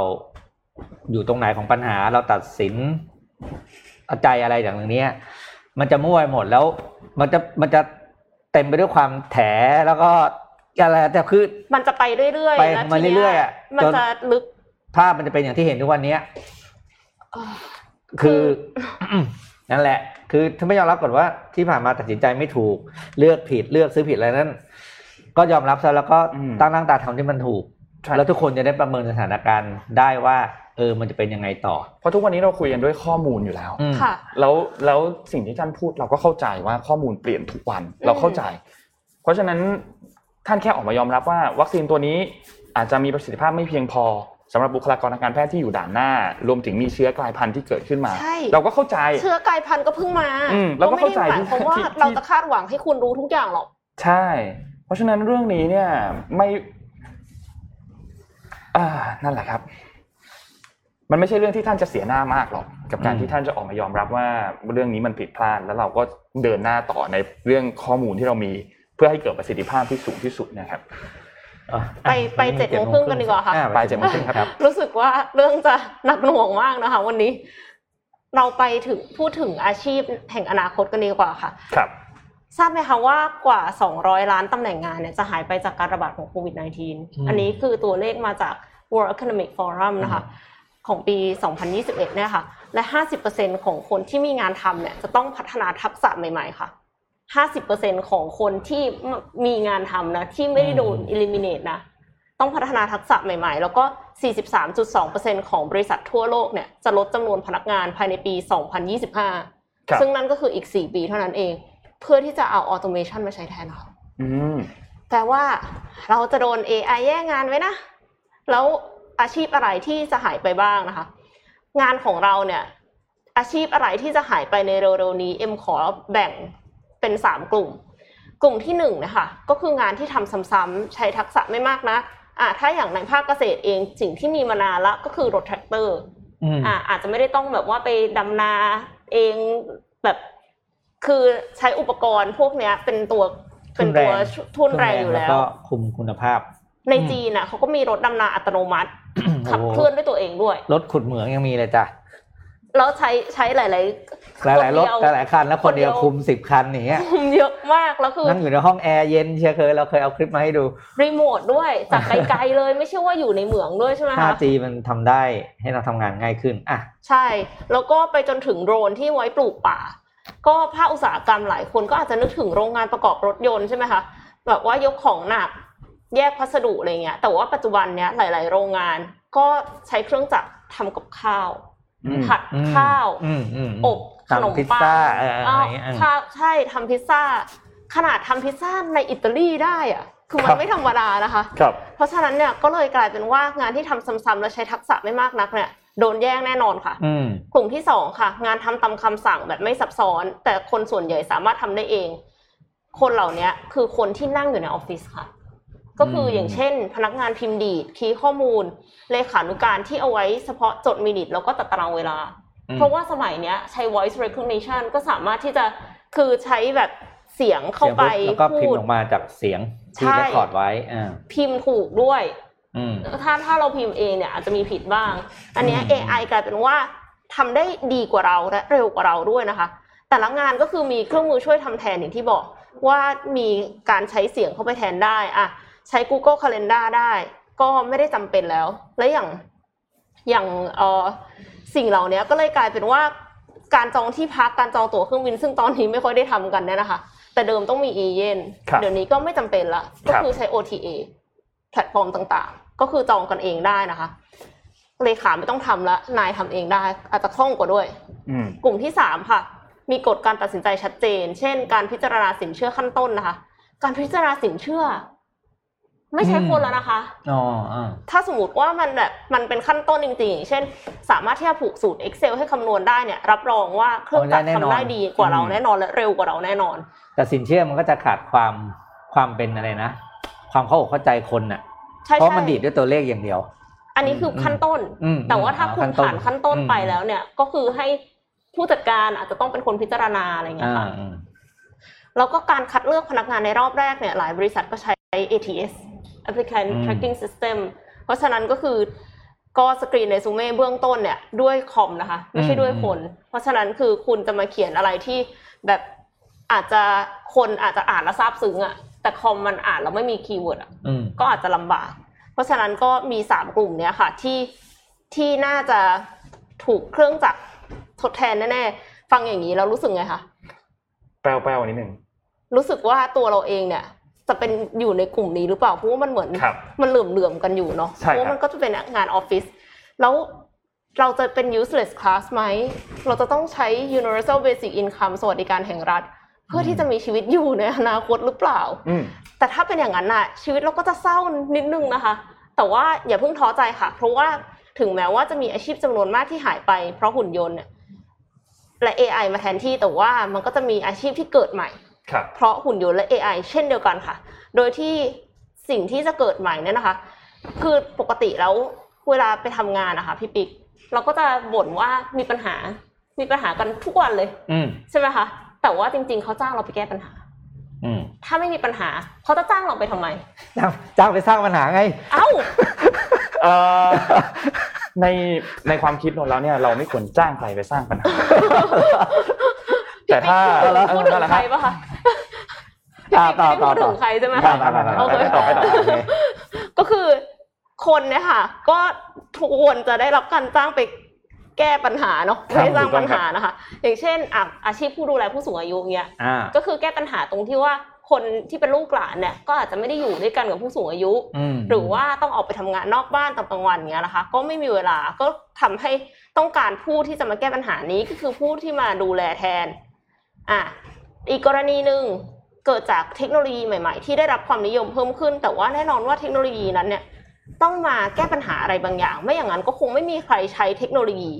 อย่างเช่น automation ในโรงงานก็คือแก้ปัญหาเรื่องความผิดพลาดของมนุษย์ ลดต้นทุนแล้วก็เพิ่มประสิทธิภาพในการทำงานเป็นต้น ปัญหาไหนหรือว่าเทคโนโลยีไหนที่จะทำให้ อาชีพปัจจุบันหายไปหรือว่าเกิดใหม่เนี่ยเอ็มสรุปขึ้นมาเป็น global trend 8 ข้อค่ะครับเนื่องจากว่าอย่างโควิดเนี่ยมีการล็อกดาวน์ทำให้เราออกไปไหนไม่สะดวก การซื้อของออนไลน์ การสั่งโรบินฮูดเนี่ยก็เติบโตอย่างก้าวกระโดดใช่ไหมคะ ไม่ว่าจะเป็นคือตั้งแต่แบบสินค้าพวกอะอย่างอาหาร food delivery ของสดจากซูเปอร์มาร์เก็ตเทรนด์แรกที่เอ็มพูดถึงเนี่ยก็คืออีคอมเมิร์ซแน่นอนทุกคนเห็นสิ่งนี้เนาะอีคอมเมิร์ซเนี่ย กลายเป็นว่าพอมีคนที่เข้าไปอยู่ในอีคอมเมิร์ซเยอะๆหลายคนไม่อยากพึ่งช่องทางของโซเชียลมีเดียก็อยากจะทำเว็บไซต์ขึ้นมาเป็นของตัวเอง ดังนั้นก็เลยต้องการผู้สร้างแพลตฟอร์มเนี้ยเยอะมากค่ะ นั่นก็คือ software developer หรือว่า software engineer นะคะไม่ว่าจะเป็นเว็บหรือว่า mobile application อืมแล้วก็คนอื่นๆที่เหลือก็คือมันจะต้องใช้มาเป็นทีมแหละ ก็คือมี user experience designer ที่เขาจะมาออกแบบให้ประสบการณ์ของเราเนี่ยมันดีที่สุด ในโลกออนไลน์ content creator เพราะว่าต้องเขียนบทความเพื่อที่จะบอกว่าของมันต้องมีอืมแล้วก็ดิจิ t a ลมาร์เก็ตเตอร์เพื่อที่จะทำการตลาดให้แบรนด์หรือว่าให้ผลิตภัณฑ์เป็นที่รู้จักผ่านช่องทางออนไลน์ ไม่ว่าจะเป็นอะถ้าเคยได้ยินกันอยู่แล้วก็คือ SEO SEM ในอืม Google หรือว่า Facebook Ads อะไรอย่างเงี้ยค่ะ แล้วอาชีพอีกอาชีพหนึ่งที่มาแรง และต้องการคนเยอะที่ตอนนี้อเมริกาก็เดือดร้อนเพราะว่าขาดคนก็คืออมคนที่เป็นไรเดอร์ที่มาส่งของนั่นเอง ก็เป็นที่ต้องการเพิ่มขึ้นมากเช่นกันค่ะ นอกจากนี้เนี่ย e-commerce ก็ยังก่อให้เกิดดิจิ t a ล wallet digital wallet อะอย่างเช่นอ่า Rabbit Line Pay Shopee Pay ก็มีอาชีพอื่น ๆ ที่เกี่ยวข้องกับดิจิ t a ล wallet นอกจากทางเทคแล้วก็อาจจะมีเรื่องของการเงินผู้ครับเชี่ยวชาญในด้านกฎระเบียบอีกด้วยนะคะ แล้วก็ e-commerce เนี่ยมันต้องใช้อินเทอร์เน็ต เพราะฉะนั้นเนี่ยมันจะไม่พัฒนาไปมากกว่านี้เลย ถ้าไม่มีอินเทอร์เน็ตความเร็วสูงตะกี้นี้พี่ปิ๊กก็บอกแล้วว่า รถแทรกเตอร์ที่คุมได้อะก็คือต้องใช้ 5G ถ้ามี 5G แล้วก็จะสามารถควบคุมรถแทรกเตอร์เป็น 10 คัน remotely ได้ ดังนั้นเทรนด์ต่อไปก็คือ connectivity ค่ะ เทรนด์ที่ 2 เนี่ย connectivity ซึ่งนอกจากจะทำให้เราช็อปออนไลน์สะดวกแล้ว ยังสามารถให้เราดู Disney Plus ออนไลน์ได้ด้วยนะคะ ครับผม ก็ดูหนังดูซีรีส์ออนไลน์นะคะ เรียนออนไลน์ค่ะ แน่นอนโควิดนี่เรียนออนไลน์กันตลอดนะคะ ประชุมผ่านซูมค่ะ ซึ่งทำให้ talent สามารถทำงานจากที่ไหนก็ได้บนโลกนะคะ graphic designer จากแอฟริกาอาจจะทำงานให้บริษัทที่ตั้งอยู่ในเมืองไทยหรือในสหรัฐอเมริกาก็ได้อืมโดยที่สื่อสารประชุมผ่านอินเทอร์เน็ตเช่นเดียวกัน มันก็เลยทำให้เกิดกระแสเนี่ย remote work learning and entertainment เมื่อ e-learning เฟื่องฟูเนี่ยก็เลยมีครูที่สอนพิเศษออนไลน์มากขึ้นอืมครูเหล่านี้ก็คือถ้านึกถึงสมัยโบราณก็อาจจะเป็นแบบสอนห้องวิดีโออะแบบ อาจารย์อุที่แบบมีห้องวิดีโออะไรเงี้ย คือก็จะมีครูแบบนี้เพิ่มขึ้นนะคะ รวมถึง learning experience designer ซึ่งจริงๆก็คือ user experience designer แต่ว่าอืมเขาต้องมาออกแบบเพื่อที่จะให้การเรียนเนี่ยมีประสิทธิภาพสูงสุด เพราะว่าการเรียนออนไลน์เนี่ยมันเป็นสิ่งที่ซับซ้อนพอสมควรนะคะ โดยเฉพาะอย่างยิ่งถ้าสมมติว่าเป็นเด็กประถมอย่างเงี้ย คืออาจจะต้องปรับเยอะพอสมควร ครูในพื้นที่เนี่ย อาจจะกังวลแล้วว่าอืมฉันจะตกงานไหมเพราะว่าครูที่สอนออนไลน์เนี่ยไม่ธรรมดานะคะ หลายคนเนี่ยอาจารย์จาก Stanford MBA แบบอืมมีทั้ง Stanford MIT Harvard อะไรอย่างเงี้ย ก็คือเยอะมากที่สอนออนไลน์ แล้วถ้าสมมติว่าแปลมาให้เนี่ยยิ่งหนักเลยทีนี้ครูอืมในพื้นที่จะทำยังไงจะตกงานไหมอืมแต่ว่าเอ็มเชื่อว่าครูในพื้นที่จะเปลี่ยนเป็นโค้ชหรือ facilitator แทอืนมครับ เพราะว่ายังไง พัฒนาการอะก็ยังต้องมี interaction อืมไม่ใช่แค่ดูคลิปอย่างเดียว หรือว่าคือต้องมีคนอธิบายแล้วก็ช่วยช่วยให้คำแนะนำว่าช่วยตอบสิ่งที่เห็นคำถามในอะจอเนี่ยจะเอาไปใช้ยังไงอย่างไรบ้าง ในในสำหรับแต่ละบุคคลไงเพราะว่าเรื่องเดียวกันที่ฟังเนี่ยเราสามคนฟังแล้วก็เอาไปใช้ไม่เหมือนกัน ใช่ค่ะ ก็คือปรับรับบริบทอืมให้เข้ากับผู้เรียนนั่นเองนะคะ ดังนั้นก็ครูก็ยังไม่ตกงานนะคะ แต่ว่าอาจจะต้องปรับเปลี่ยนบริบทของตัวเอง และแน่นอนว่าเมื่อเราใช้ชีวิตบนโลกออนไลน์เกือบทั้งหมดเลยอะเราก็จะสร้างดิจิ t a ลฟุตปรินต์ค่ะ ซึ่งดิจิ t a ลฟุตปรินต์เนี่ยก็คือ Big Data ที่อืมรัฐบาลจีนกลัวนักกลัวหนานั่นเองนะคะ พอมีข้อมูลจำนวนมากของคนจำนวนมากเนี่ยมี di- มี Big Data จากข้อมูลของ World Economic Forum เนี่ยก็บอกว่าในปี 2020 ประมาณ 85%ของบริษัทเนี่ยยอมรับว่าใช้ข้อมูล Big Data Analytics ดังนั้นเทรนด์ที่ 3 ก็คือ Big Data and AI ค่ะ Big Data and AI เนี่ยก็คือพอมีข้อมูลจำนวนมาก องค์กรต่างๆ ก็สามารถคาดการณ์ความต้องการและพฤติกรรมของลูกค้าในอนาคตอย่างแม่นยำอืมครับด้วย AI และ Machine Learning Algorithm นะคะ ซึ่งก็เลยทำให้อาชีพ Data Scientist นักวิทยาศาสตร์ข้อมูลเนี่ยเป็นที่ต้องการมากจนขาดแคลน Data Engineer ก็เช่นกัน เพราะว่าต้องจัดระเบียบข้อมูลแบบว่า clean ข้อมูลเพื่อนำไปใช้ Data Analyst แล้วก็ Data Visualization ที่ ทำหน้าที่วิเคราะห์ข้อมูล แล้วก็เอาข้อมูลมาทำให้เป็นภาพที่เห็นชัดเจนเนี่ยค่ะก็เป็นที่ต้องการมากเช่นเดียวกันนะคะ เพราะว่า data is the new oil ข้อมูลเนี่ยมีค่ามากเหมือนกับเปรียบเสมือนน้ำมันในสมัยก่อนเลยนะคะ ดังนั้นสิ่งที่องค์กรตอนนี้ต้องให้ความสำคัญเป็นอย่างมากก็คือเรื่องของ cyber security โดนแฮ็กกันไม่เว้นแต่ละวันเลยนะคะ ไม่ว่าครับจะเป็น digital wallet นะคะ หรือว่าไปจนถึงท่อน้ำมันเลยทีเดียว ดังนั้นก็อันนี้ก็คือเป็น อาชีพที่จะเกิดใหม่ค่ะอืมแต่ว่ามีมีแปดเทรนด์นะคะ วันนี้ถ้าพูดหมดแปดเทรนด์ก็ไม่ได้อ่านแล้วนะคะ ข่าวอะค่ะอืมดังนั้นก็เอ็มขอพักพักไว้ตรงนี้ แต่ว่ายังมีอีก5เทรนด์ที่ไม่ได้พูดถึง ซึ่งเทรนด์เหล่านี้เนี่ยจะ translate ไปเป็นอาชีพอะไรบ้าง แล้วก็มีเทรนด์อาชีพใน Southeast Asia ที่ใกล้ตัวเรากว่านี้อีกอืมแต่ว่าเอ็มอัดพอดแคสต์ไว้แล้วค่ะอ่าซึ่งนั่นก็คือ Career Table นะคะ เป็นพอดแคสต์ ในช่อง Mission to the Moon นี่แหละค่ะ ที่จะปล่อยในวันพรุ่งนี้เป็นต้นไป ตอนแรกวันพรุ่งนี้ ตอนแรกวันพรุ่งนี้ episode one นะคะ เป็นเรื่องเกี่ยวกับ Future Career อืมซึ่งถ้าใครสนใจเนี่ยและอยากดูสไลด์ด้วยอืมให้ดูใน YouTube อ๋อแต่ว่าถ้าอยากฟังเฉยๆ สามารถที่จะฟังในพอดแคสต์ได้ค่ะอืมอืมรอติดตามเลยครับพรุ่งนี้ปล่อยกี่โมงฮะต้องถามทีมงานค่ะอ๋อยังไม่รู้นะฮะแต่ปล่อยพรุ่งนี้แน่นอนครับ วันพุธรอติดตามได้เลย แล้วก็จะมีทุกๆพุธไปแบบนี้ใช่ไหมครับ ใช่ค่ะอ่าโอเค Career Table สามารถติดตามได้ฝากติดตามด้วยค่ะครับอืมรายการใหม่ฮะเราพาไปต่อกันที่ข่าวเกี่ยวกับเรื่องคริปโตเคอเรนซีกันครับคริปโตเคอเรนซีเนี่ยมันมีเราเราเราเห็นกันมาสักพักหนึ่งแล้วเนาะทั้งคริปโตเคอเรนซีเราก็เอาภาพขึ้นมาที่เป็นเอ่อ ข้อมูลอัปเดตราคา 24 ชั่วโมงว่ามันเปลี่ยนเปลี่ยนแปลงไปอย่างไรบ้าง เราก็จะเห็นความผันผวนของมัน ขึ้น roller coaster ทุกวันถูกต้องครับ ไม่ว่าจะเป็นตัว Bitcoin Ethereum ตัว Dogecoin Cardano Polkadot ต่างๆ มีหลายตัวมาก แต่ว่าวันนี้เนี่ยอยากจะพูดถึงเรื่อง NFT ครับหรือว่าอ่า non fungible token นะครับค่ะทุกคนคงเคยได้ยินกันมาสักพักหนึ่งแล้วสำหรับอืมตัวนี้แต่อาจจะสงสัยว่าเอ๊ะมันคืออะไร โดยโดยเอาแบบง่ายๆเนี่ยมันคือเป็นสินทรัพย์ประเภทหนึ่งแล้วกัน แต่เป็นสินทรัพย์ที่เป็นสินทรัพย์แบบดิจิตอลแล้วก็มีการซื้อขายกันได้เหมือนเราซื้อขายงานศิลปะ เหมือนซื้อขายเพลงหรืออะไรต่างๆเนี่ยแล้วก็ในโลกเราเนี่ยก็มีคนที่เข้ามาสนใจในวงการเนี่ยค่อนข้างเยอะเราอาจจะเห็นการซื้อทประมูวิตลเตอร์ของแจ็คดอร์ซี่ที่เป็นทวิตแรกซอสโค้ดสวิตช์อันแรกของโลกอะไรเงี้ยหรือว่าอาจจะเป็นเอ่อเพลงเป็นการ์ด การ์ดกีฬาหรือเป็นภาพของศิลปินอะไรต่างๆ พวกนี้ซึ่งก็จริงๆ ในไทยเราเองเนี่ยค่ายเพลงอย่างแกรมมี่เองเนี่ยก็ให้ความสนใจเกี่ยวกับเรื่องนี้เหมือนกัน แล้วก็จะพยายามสร้างรายได้จาก NFT ภายในปีนี้ด้วยนะครับแต่ทีนี้สิ่งที่ทุกคนสนใจคือเฮ้ยแล้วทำไม NFT มันถึงน่าสนใจขนาดนั้นบางคนอาจจะสงสัยอยู่ คือมันเป็นสินทรัพย์ที่มีเอกลักษณ์เฉพาะตัวคือทำซ้ำหรือเปลี่ยนแปลงไม่ได้เลย แล้วจะทดแทนด้วยสินทรัพย์อื่นๆเนี่ย ก็ไม่ได้เช่นเดียวกัน และสินทรัพย์ที่สามารถเปลี่ยนเป็น NFT ได้เนี่ยมันมีหลายอย่างมาก ไม่ว่าจะเป็นเป็นรูปแบบดิจิทัลที่จับต้องไม่ได้ หรือจะมาพร้อมแบบเป็นฟิสิกอลด้วยก็ได้เหมือนกันที่มาด้วยกัน บางคนก็มีการซื้อขายกันแบบนั้นเหมือนกันแต่ส่วนใหญ่มันจะอยู่ในดิจิทัลซะส่วนใหญ่ใช่ไหมครับซึ่งแน่นอนว่ามันก็จะเหมือนกับงานศิลปะที่ต้องมีคนเห็นคุณค่าของมัน มันถึงจะสามารถที่จะซื้อขายกันในตลาดได้ค่ะเพราะฉะนั้นก็แน่นอนครับ NFT ก็เลยกลายเป็นหนึ่งใน item ที่ นักสะสมเนี่ยก็อยากที่จะครอบครองกัน ไม่ว่าจะเป็นตัว Twitter เป็นอันแรก หรือว่าตัวอื่น ๆ ที่ถูกขายกันในแพลตฟอร์มที่ชื่อว่า valuables นะครับแต่ทีนี้วันเนี้ยที่อยากจะพูดเนี่ยคือประเด็นว่าแล้ว NFT เนี่ยมันสร้างรายได้ได้ยังไงอืมเราอยากรู้อันนี้มากกว่า เรื่องแรกครับคือการเปลี่ยนเป็นผลงานดิจิตอลก่อน ไม่ว่าจะเป็นพวกรูปภาพ พวกวิดีโอ หรือว่างานออกแบบต่างๆเนี่ย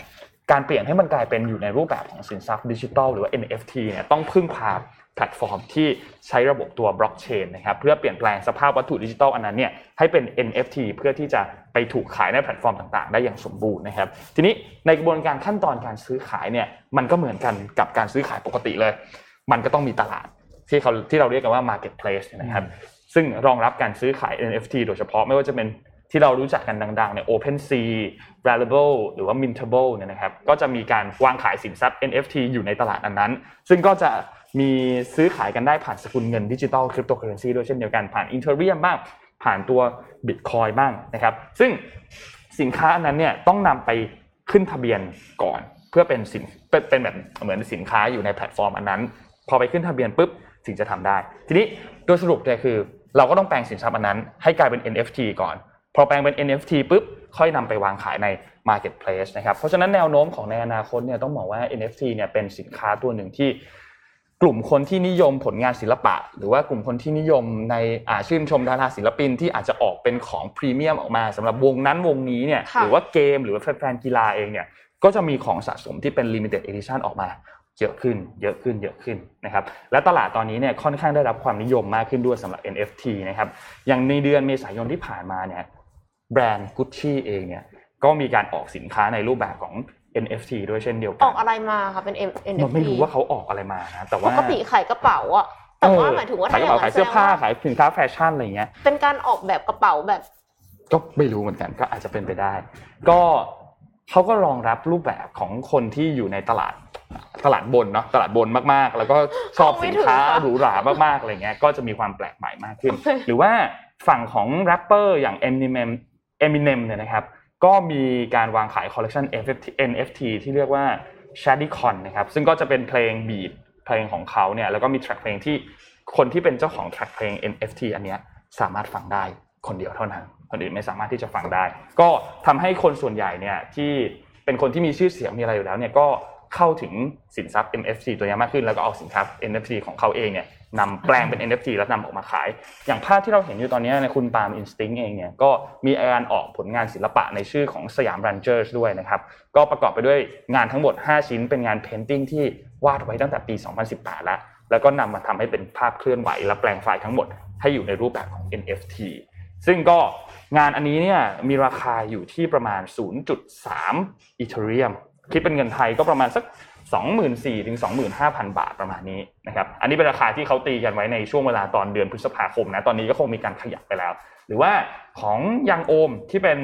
ผลงานอันหนึงที่เป็นดิจิทัลอาร์ตเนี่ยออกแบบโดยคุณจินจิรากุลสวัสดิ์นะครับ เป็นนักวาดภาพออกแบบชาวไทยเนี่ย แล้วก็มีภาพอันนั้นมาพร้อมกับเสียงประกอบของยังโอมเนี่ยนะครับ ก็ไปเปิดประมูลในเว็บไซต์ Valuable ด้วยนะครับ มีมูลค่าเนี่ย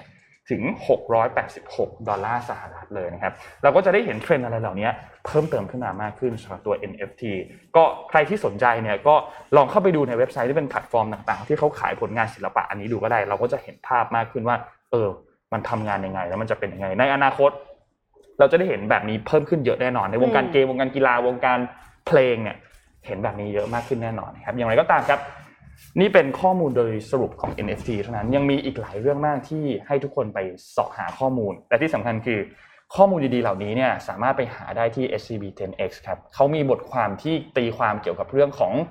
NFT แบบละเอียดมาก วันนี้เราเอามาแค่ตัวสรุปเท่านั้นยังมีความยังมีดีเทลอีกยุบยับเยอะมากๆ ใครที่สนใจลองเข้าไปอ่านบทความนี้ได้ครับอืมขอบคุณข้อมูลจาก SCB 10X นะคะครับคือได้ยินมานานแล้ว NFT เนี่ยเราก็อ่านข่าวเราก็เจอเนาะแต่เราก็ใช่ไม่ค่อยเข้าใจเท่าไหร่แต่ วันนี้ก็ถือว่าเป็นแบบ beginner อืม level เพราะว่าอาจจะอาศัยสินทรัพย์นิดนึงในการอืมเข้าถึงนะคะแล้วก็ของใหม่มันก็จะยากหน่อยในการที่จะทำความคุ้นเคยนะแต่พอสักพักไปจะจะจะติดใจว่าเออมันก็มีทางเลือกเพิ่มขึ้นอะไรอย่างเงี้ยนะครับสำหรับนักสะสมเนี่ยอืมน่าสนใจนะคะอ่าเดี๋ยวพาไปดูเปลี่ยนเรื่องว่างไปดูเรื่องสวยๆงามๆจริง ๆ บ้างนะครับ ที่สิงคโปร์ เออเอาเรื่องนี้ก่อนดีกว่าเรื่องนี้สำคัญกว่า อ่า ไม่สวยงามเท่าไหร่ สวยสวยอ่าสวยเหมือนกันสวยเหมืโลอนกักนโลกสวยแต่เราอาจจะเท่าไหร่ไม่รู้ ไปดูสิ่งที่อดีต economist นะครับเขาสรุปสิ่งที่เขาเรียกว่า normalcy index ให้ดูนะครับว่าชีวิตชาวโลกเปลี่ยนไปอย่างไรหลังโควิด -19 นะครับ เป็นกราฟสรุปให้เดี๋ยวจะอธิบายให้ฟังนะครับ เป็นกราฟเส้น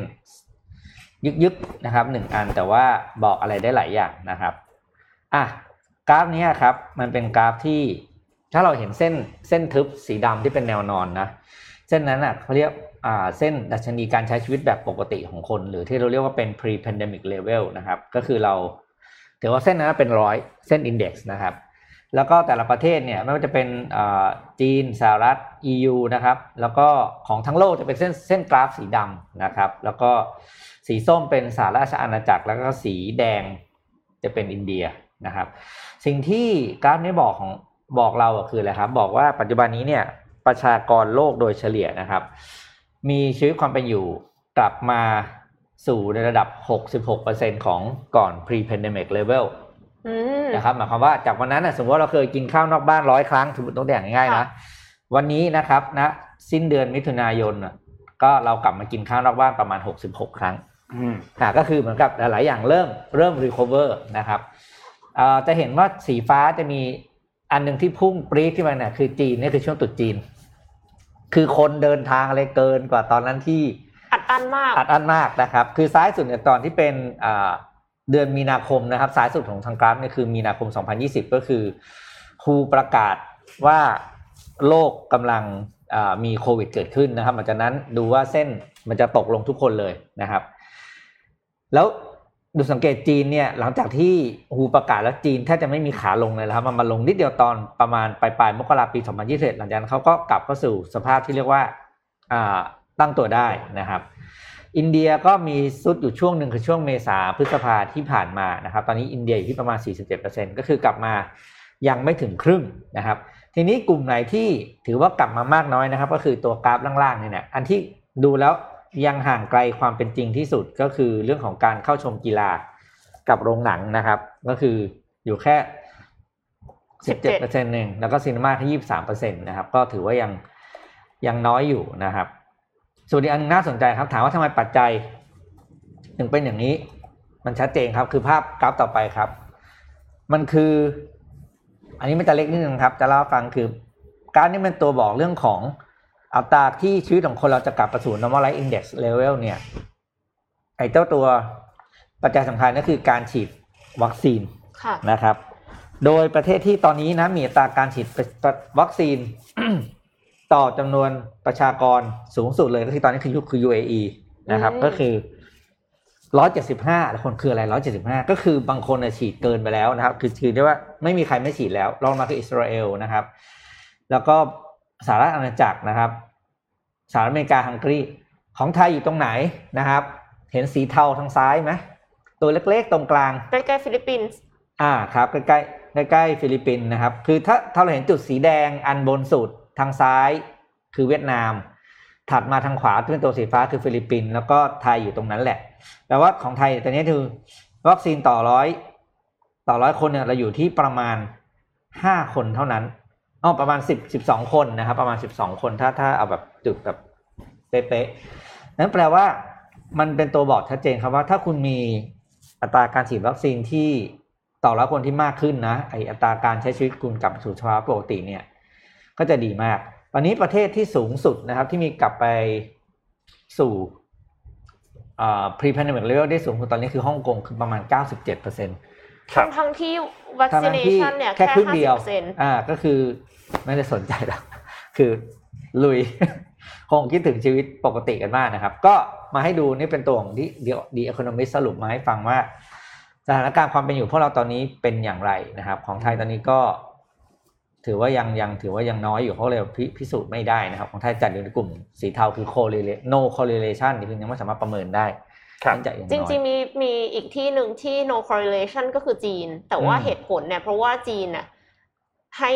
restriction น้อยลงอะอืมผ่อนคลายได้ตั้งแต่ก่อนที่จะ mass vaccination แล้วครัก็บคือยังไม่ต้องฉีดวัคซีนเยอะก็เขาก็สาปล่อมายรถแล้วผ่อนคลายได้แล้ว เพราะว่าคือจีนเขาคุมดีอยู่มาตั้กงแต่แรกตั้งแต่แรกอืมอืมมันพาไปดูต่อที่ข่าวราคาน้ำมันกันครับอืมว่าเป็นอย่างไรบ้าง เดี๋ยวเอากราฟขึ้นมาให้ดูก่อนครับทั้งสองภาพเลยนะครับ ตัว West Texas Intermediate เนี่ยตอนนี้ทั้งทั้งคู่แล้วกัน ทั้ง WTI แล้วก็ทั้งตัว Brent crude oil เนี่ยราคาใกล้ที่จะแตะตัว 80 ดอลลาร์ต่อบาร์เรลแล้วนะครับซึ่งเป็นราคาที่ค่อนข้างสูงนะครับทีนี้อย่างที่เราทราบครับว่าเมื่อสัปดาห์ที่แล้วเนี่ยตั้งแต่วันพุธและที่มีการประชุมของ OPEC Plus นะครับที่จะระบุว่าเฮ้ย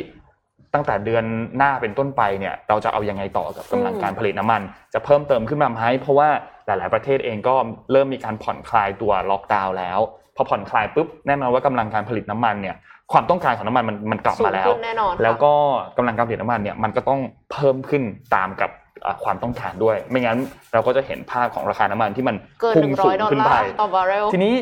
กลุ่ม OPEC Plus เนี่ยเขาก็พูดคุยกัน สุดท้ายแล้วเนี่ยการพูดคุยครั้งนั้นเนี่ย ฝั่งของซาอุดิอาระเบียเนี่ยกับรัสเซียเนี่ยเขาก็คุยตกลงกันได้แล้วว่าโอเคเดี๋ยวเราจะเพิ่มกำลังการผลิตขึ้นมาประมาณ4 0 0 0 0 0 บาร์เรลต่อวัน แล้วหลังจากนั้นเนี่ยก็ค่อยๆ เพิ่มขึ้นเป็นลำดับขั้นบันไดไปจนถึงเพิ่มขึ้น 2 ล้านบาร์เรลต่อวันนะครับซึ่งก็จะทำให้กำลังการผลิตเนี่ยเริ่มกลับมาใกล้จุดก่อนที่จะเกิดการระบาดแล้วก็จะเพิ่มสูงขึ้นแล้วแต่ทีนี้ทางฝั่งของสหรัฐอาหรับเอมิเรตส์นะครับหรือว่า UAE เนี่ยนะครับ ไม่เห็นด้วยครับกับตัวดีลอันนี้นะครับตั้งแต่ช่วงวันศุกร์แล้วพอไม่เห็นด้วยปุ๊บก็ยังตกลงกันไม่ได้ ฝั่งของ UAE เนี่ยมองว่าไม่ได้มองว่าควรจะยังเขามองว่าควรจะแบบเฮ้ยเราต้องเพิ่มมากกว่านี้ จะเพิ่ม4ี่แสนนี่มันน้อยเกินไป เขาอยากให้เพิ่มมากกว่านี้ตัวเบสไลน์ของเขาเองเนี่ยเขาก็ผลิตน้ำมันได้มากกว่านั้นไปเยอะมากแล้วเขาก็อยากที่จะหารายได้เข้าประเทศเพิ่มเติมมากขึ้น เพราะฉะนั้นควรจะมีการเพิ่มกำลังการผลิตไปมากกว่านี้ แต่อย่างไรก็ตามครับฝั่งของซาอุดิอาระเบียเนี่ยไม่เห็นด้วยกับเรื่องนี้นะครับทำให้เมื่อวันศุกร์เนี่ยการประชุมก็เลยถูกพอสไป และถูกเลื่อนมาจนถึงวันจันทร์เมื่อวานนี้เนี่ยการประชุมที่เกิดขึ้นเนี่ยนะครับ สุดท้ายแล้วเนี่ยไม่ได้ประชุมครับ การประชุมก็ถูกเลื่อนออกไปอีกครั้งหนึ่งนะครับ อมันถูกเลื่อนออกไปอีกครั้งหนึ่งเนี่ยก็ทำให้แน่นอนละดีลนั้นไม่ไม่เกิดขึ้นอืมพอดีลไม่เกิดขึ้นเนี่ยราคาน้ำมันที่เราเห็นอยู่ณขณะตอนนี้ที่มันเข้าใกล้จะแตะตัว 80 ดอลลาร์ต่อบาร์เรลเนี่ยมันก็มีแนวโน้มที่จะเกิดขึ้นมากขึ้น ถ้าหากว่าดีลนี้มันยังไม่เกิดขึ้นนะครับ ในข้อมูลล่าสุดที่เราได้รับมาจากทางด้านฝั่งของโฆษกของ OPEC Plus เนี่ยนะครับเขาก็บอกว่าตอนนี้เนี่ย the date of next meeting will be decided in due course คือเราจะตัดสินใจในภายหลังว่าจะมีการนัด ประชุมในเรื่องของอน้ำมันเนี่ยอีกครั้งหนึ่งเมื่อไหร่นั่นหมายความว่ายังไม่รู้ด้วยซ้ำว่าจะนัดอีกครั้งหนึ่งเมื่อไหร่นะครับ แต่จุดหนึ่งที่อยากให้ทุกคนมองเนี่ยคือ ขอภาพกราฟน้ำมันอีกทีหนึงครับ ภาพกราฟน้ำมันนี้เนี่ยเราจะเห็นว่าย้อนมาตั้งแต่ปี 2020 เนี่ยนะครับ ราคาน้ำมันเนี่ยแตะแตะอยู่ประมาณสัก 40 ดอลลาร์ต่อบาร์เรล ณขณะตอนนี้เนี่ยกำลังจะถึง 80 นะค่ะอ double นะค่ะในช่วงเวลาประมาณเกือบเกือบปีหนึ่งที่ผ่านมาเนี่ยนะครับนั่นหมายความว่าถ้าหากว่าในระยะสั้น OPEC Plus เนี่ยยังไม่สามารถตกลงกันได้ในเรื่องของดีลน้ำมันเนี่ยมีแนวโน้มสูงมากที่เราจะเห็นราคาน้ำมันไปแตะ 80 และอาจจะไปแตะถึง 100 ได้ หลาย ๆ ฝั่งเนี่ยนะครับ โดยฝั่งของอิรักเองเนี่ยก็ออกมาบอกว่า คือไม่มีไม่มีใครอยากเห็นราคาน้ำมันพุ่งสูงไป มากกว่าตอนนี้แน่นอน เขาก็ไม่อยากที่จะให้ราคาน้ำมันมันไปแตะ 80 แตะร้อยเหมือนกัน แต่ในขณะเดียวกันก็ไม่อยากให้ราคาน้ำมันเนี่ยมันลงไปต่ำกว่าณเลเวลปัจจุบันเหมือนกันก็อยากให้เลี้ยงให้อยู่ประมาณสัก 70 อยู่ที่ประมาณช่วงประมาณนี้นะครับ ก็เลยกลายเป็นว่า ราคาน้ำมันยังไม่ได้บทสรุปครับ ฝั่งของ UAE เองเนี่ยเขาก็บอกว่า Forest is wasn't a good deal คือเขาก็บอกตั้งแต่เมื่อวันอาทิตย์ที่ผ่านมาแล้วว่าเขาเขารู้สึกว่าดีลนี้มันไม่ไม่ค่อยดีสำหรับเขาได้เท่าไหร่ แต่จริงๆ ตอนแรกเขาพูดเหมือนกับว่าเขาสนับสนุนแบบ unconditionally ไม่มีอ่าเงื่อนไขใช่แล้วเสร็จแล้วพอพอถึงเวลาปั๊บตัวเองไม่ได้ตามที่ตัวเองต้องการก็ครับ ก็ดีลล่มอย่างเงี้ยอืค่ะมก็ดีลล่มไป แต่ข้อดีก็คือเขาพูดกันบนโต๊ะเจรจา ไม่พูดใช่กันไปบนโต๊ะแอเจบรจาครับ ไปแอบผลิตเยอะเกินเองไม่ไม่ก็ก่อนหน้านี้มันจะมี อย่างเงี้ยตลอดอะ ก่อนหน้านี้มีครับที่แบบที่แบบว่า ตอนที่สั่งให้ทุกคนเนี่ยลดกำลังการผลิตน้ำมันเนี่ยก็มีบางประเทศโกง มก็คือลดลดไม่ถึงกับที่ตกลงกันไว้ แต่สุดท้ายเนี่ยมีดีลอันหนึ่งที่ถูกตามหลังออกมาจากนั้นก็คือ ถ้าก่อนหน้านี้คุณไม่ได้ลดกำลังการผลิตตามที่พูดคุยกันไว้เนี่ย หลังจากนี้คุณต้องไปทดด้วย ต้องไปทดไออันที่คุณโกงมาก่อนหน้านี้ด้วยค่ะก็ทำให้มันถูกบรรจุเข้าไปในสัญญาด้วยก็ทำให้เรื่องนี้เนี่ยก็ถูกแก้ไขปัญหาไป หลังจากนี้ก็ต้องรอติดตามครับสำหรับการพูดคุยของ OPEC Plus เพราะไม่งั้นเราเห็นราคาน้ำมันเพิ่มเติมขึ้นเยอะแน่ครับพี่ปิ๊กมีความสวยงามอยู่ไม่ใช่เหรอคะเก็บไว้เก็บไว้เก็บไว้เก็บไว้บ้างเอาเก็บไว้ก่อนนะอ่าเล่าอันนี้มาเล่ายากเล่ายากเพราะว่าเดี๋ยวต้องใจอะมีข่าวเรื่องเกี่ยวกับการลงทุนปิดท้ายแล้วกันเนาะครับอ่าที่ออสเตรเลียนะครับ ก็กำลังจะมีดีลใหญ่ที่สุด อันหนึ่งเกิดขึ้นหลายคนกำลังจับตามองอยู่นะครับ คือ การเข้าซื้อกิจการของบริษัทผู้บริหารสนามบินนะครับ ของบ้านเราเนี่ยก็คือ AOT ที่เปรียบเทียบกันนะ บ้านเราคือ AOT คือการการท่าเนี่ยคือเป็นบริษัทที่ผู้ผู้เป็นโอเปอเรเตอร์ของสนามบินทั่วหลักๆ ทั่วประเทศนะครับของที่ออสเตรเลียเนี่ยก็คือ Sydney Airport Holding นะครับกำลัง ได้รับการได้รับข้อเสนอเข้าซื้อกิจการนะครับ จากบริษัท holding แห่งหนึ่งนะครับ เพื่อจะซื้อกิจการสนามบินในประเทศเนี่ยไปบริหารต่อ บริษัทกลุ่มผู้ซื้อเนี่ยชื่อ The Sydney Aviation Alliance นะครับ เป็นเป็นกลุ่มผู้เขาเรียกว่ารวมทุนกันเข้ามาบริหารอ่ารวมเริ่มกองทุนกันเพื่อเข้าซื้อสนามบินแห่งนี้ไปบริหารนะครับ โดยค่ะมูลค่าการเสนอซื้อกิจการเนี้คือ 22.26 พันล้าน ดอลลาร์ออสเตรเลียนะครับเหรียญออสเตรเลียหรือประมาณ 16.7 พันล้านเหรียญสหรัฐนะครับ ซึ่งถ้าดีลนี้สำเร็จเนี่ยจะเป็นดีลการเข้าซื้อกิจการที่ใหญ่ที่สุดเลยของออสเตรเลียนะครับ ทีนี้ถามว่า holding นะที่จะมาซื้อเนี่ยเอาเงินมาจากไหน อันนี้น่าน่าสนใจนะครับ เข้าเอาเงินมาจาก Australian Mandatory Retirement Saving System ครับก็คือเงินที่กองทุนเพื่อแต่บำเหน็จกองทุนเกษียณบำนาญข้าราชการอันนั่นแหละอ่าที่อยู่ตรงนั้นเนี่ย เอาเงินตรงนั้นเนี่ย มาซื้อกิจการ เพราะว่าเชื่อว่าจะให้ผลตอบแทนที่ดีกว่าอืมการเอาเงินไปไปไปไปไปอยู่ในธนาคารเทรดหรือไม่ออกมาทำอะไรนะครับ คือคอนโซเทียมคือคือที่บอกคือ Sydney Aviation Alliance เนี่ยไปเอาเงินของ retirement system เนี่ยคือรับจ้างบริหารนั่นแหละ แล้วแล้วเขาก็ไปซื้อกิจการสนามบิน ถ้าซื้อได้นะครับจะเป็นดีลที่ใหญ่ที่สุดเลย คือหลังจากก่อนหน้านี้เนี่ยเขามีดีลในการซื้อ Australian Endeavour Group ไปแล้วครั้งหนึ่งเมื่อตอนนั้นคือ 8,000 ล้านเหรียญสหรัฐก็ใหญ่มากแล้วนะและอีกอันหนึ่งคือการเข้าซื้อ Crown Resort ของ Star Entertainment Entertainment Group นะนั่นก็เป็นอันดับ 2 ที่เคยเกิดขึ้นมาคือ 7.3 พันล้านเหรียญสหรัฐ ถ้าครั้งนี้คือ 16.7 พันล้านเหรียญเนี่ยคิดว่าไม่มีใครล้มได้ละดีลนี้อืมคือซื้อซื้อสิทธิ์ในการโอเปเรตสนามบินทั้งหมดอะถามว่าทำไมตอนนี้เขาซื้อเขาเพราะว่าเขามองว่าเอาเราซื้อไม่ได้ซื้อถูกๆนะครับ ราคาเข้าซื้อเนี่ย อยู่ที่ 8.25 เหรียญต่อหุ้น ซึ่งเป็นราคาที่เป็นราคาพรีเมียม 42%ของราคาสี่ที่สิปิดบสองเปอร์เซ็นต์ PE 42สี่สิบสองเท่า 42 นะครับ เพราะถือว่าเนี่ยต่อไปเนี่ยเดี๋ยวจะกลับมาอีกเยอะเนื่องจากราคาหุ้นณปัจจุบันนี้เนี่ย ยังต่ำกว่าตอนที่เป็นก่อนก่อนโควิดอยู่ตั้งเยอะแน่ก็เลยเข้าซื้อตั้งแต่ตอนนี้ดีกว่านะครับ ก็น่าสนใจว่า จะอันนี้ได้หรือไม่ถ้านี้ก็คือจะเป็นจะเป็นเนี่ยโอ้โหเป็นเลนเป็นตัวอย่างที่ทั่วโลกต้องจับตามองว่า สนามบินเนี่ยมันยังมีโอกาสอีกมหาศาลเลยนะ แต่ถ้าเอ่อใครมีเงินถุงเงินถังเนี่ย ไปซื้อมามาบริหารเนี่ยนะตอนนี้หลังจากนี้มีแต่มีแต่ได้อะมันจะได้คุณช็อปของถูกอะ แต่ว่าก็ต้องเชื่อมั่นในความสามารถในการบริหารด้วยนะคะเพราะว่ามันก็น่จะเขาซื้อค่นข้งซับเขาซ้อนเวลาเขาซื้อเนี่ยเขาก็ให้เมื่อปกติเขาซื้อทีมงานก็อยู่เหมือนเดิมไงเขาเปลี่ยน ownership ไงโอเคอืมก็คือมั่นใจมากค่ะมั่นใจอยู่ว่ามันจะขึ้นแล้วเพราะว่าไม่อย่างนั้นเนี่ยคือเอาเงินคนเกษียณมาทำแบบนี้นี่อ่าก็เสี่ยงเหมือนกันก็เสี่ยงเหมือนกันอืมมีมีคนเมนว่าจะมีคนไปซื้อการบินไทยไหมคะเอ้ยเขาตอนนี้เขาเข้าแผนไปแล้วทำอะไรไม่ได้แล้ว ตอนนี้ไม่มีการ ตอนนี้ทุกอย่างการบินไทยต้องทำตามแผนฟื้นฟูหมดเลยนะอ่าฮะเพราะว่าในได้รับการอ่า ได้รับอนุมัติแล้วให้ปฏิบัติตามแผนมันจะทำอะไรนอกแผนไม่ได้แล้ว ตอนนี้การบินไทยเราได้แต่ทำได้สองอย่างคือเอาใจช่วยกับสนับสนุนแค่นั้นแหละค่ะเพราะเขาทำอะไรนอกแผนไม่ได้แล้วครับจะทำอะไรทีก็ต้องก็ต้องมีก็ต้องมีอะไรนะ ยื่นแผนแผนแผนงานทุกปีอะไรเงี้ยก็ก็ดีก็ตรวจสอบอะไรได้ง่ายขึ้น ก็เอาใจช่วยได้สองอย่าง ใช้บริการเขาบ้างแล้วก็ส่งใจไปช่วย อืมส่งใจไปช่วยจริงๆครับนะครับ อะวันนี้น่าจะครบน่าค่ะจะครบถ้วนค่ะ น่าจะครบถ้วนแล้วครับ คืนนี้มีบอลยูโรนะฮะทุกคน อืมคืนนี้มีบอลนะดูครับเพื่อความบันเทิงเอาวันค่ะนี้เหรอ คือวันอังคารเหรอใช่ไหมใช่ครับหรือวันคืนพุวัธนอังอังคารคารคืนใช่วันไหมอังคารครับ ก็ตีสองครับ ตีสองนี้อิตีตาสอลีงอิตาตีลีสองนี้สเปอิตาลีสเปนบิ๊กแมตช์เหมือนกันนะครับอ่าเมื่อเช้านี้ก็บราซิลกับเปรูจบไปแล้ว บราซิลชนะ1-0อืมนะครับ คืนนี้ก็มาลุ้นอิตาลีกับสเปนกัน แล้วหลังจากนั้นอีกวันหนึ่งก็อังกฤษกับเดนมาร์กใครชนะอืม ก็จะได้เข้าชิงอืมนะครับก็รอติดตามกันครับสำหรับผลฟุตบอลยูโร แล้วก็โคปานะครับวันนี้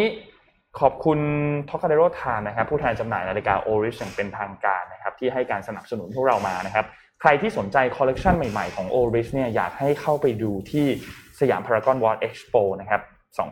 2021 งานเนี่ยจัดจนถึงวันที่ 18 กรกฎาคมนี้เลยนะครับ ใครสนใจก็เข้าไปดูในรายการที่นั่นได้นะครับ ขอบคุณ SCB ครับผู้สนับสนุนแสนใจดีของเรานะครับที่ให้การสนับสนุนเรามาอย่างยาวนานนะครับขอให้สนับสนุนเราต่อไป แล้วก็แน่นอนว่าข้อมูลจาก SCB 10X หรือ SCB EHC เนี่ยเป็นข้อมูลที่ละเอียดมาก วันนี้ก็มีข้อมูลจาก SCB 10X ด้วยก็ใครที่สนใจอ่านข้อมูลเพิ่มเติมของ NFT เนี่ยเข้าไปอ่านที่เว็บไซต์ของ SCB 10X ได้นะครับแล้วก็ขอบคุณ AIS Business 5G Your Trusted Smart Digital Partner นะครับ ขอบคุณมาก ๆ นะครับ แล้วก็ขอบคุณลูกค้าท่านใหม่ด้วย ดีน่ากาบ้านมถั่วเหลืองจมูกข้าวญี่ปุ่นนะครับเลือกสมองดีจำเก่งขึ้นได้อีก ดื่มดีน่ากาบ้านะครับขอบคุณท่านผู้ชมทุกท่านด้วยครับ ที่รับฟังทั้งฟังสดแล้วก็ฟังย้อนหลังนะครับ ก็ขอบคุณทุกท่านมากๆและขอให้ทุกท่านปลอดภัยนะครับจากโควิด -19 และจากทุก ๆ เรื่องเลยนะครับ ขอให้มีแต่เรื่องดีๆครับแล้วพบกันใหม่อีกครั้งหนึ่งในวันพรุ่งนี้ครับวันนี้เราสามคนลาไปก่อนครับ สวัสดีครับ สวัสดีค่ะ Mission Daily Report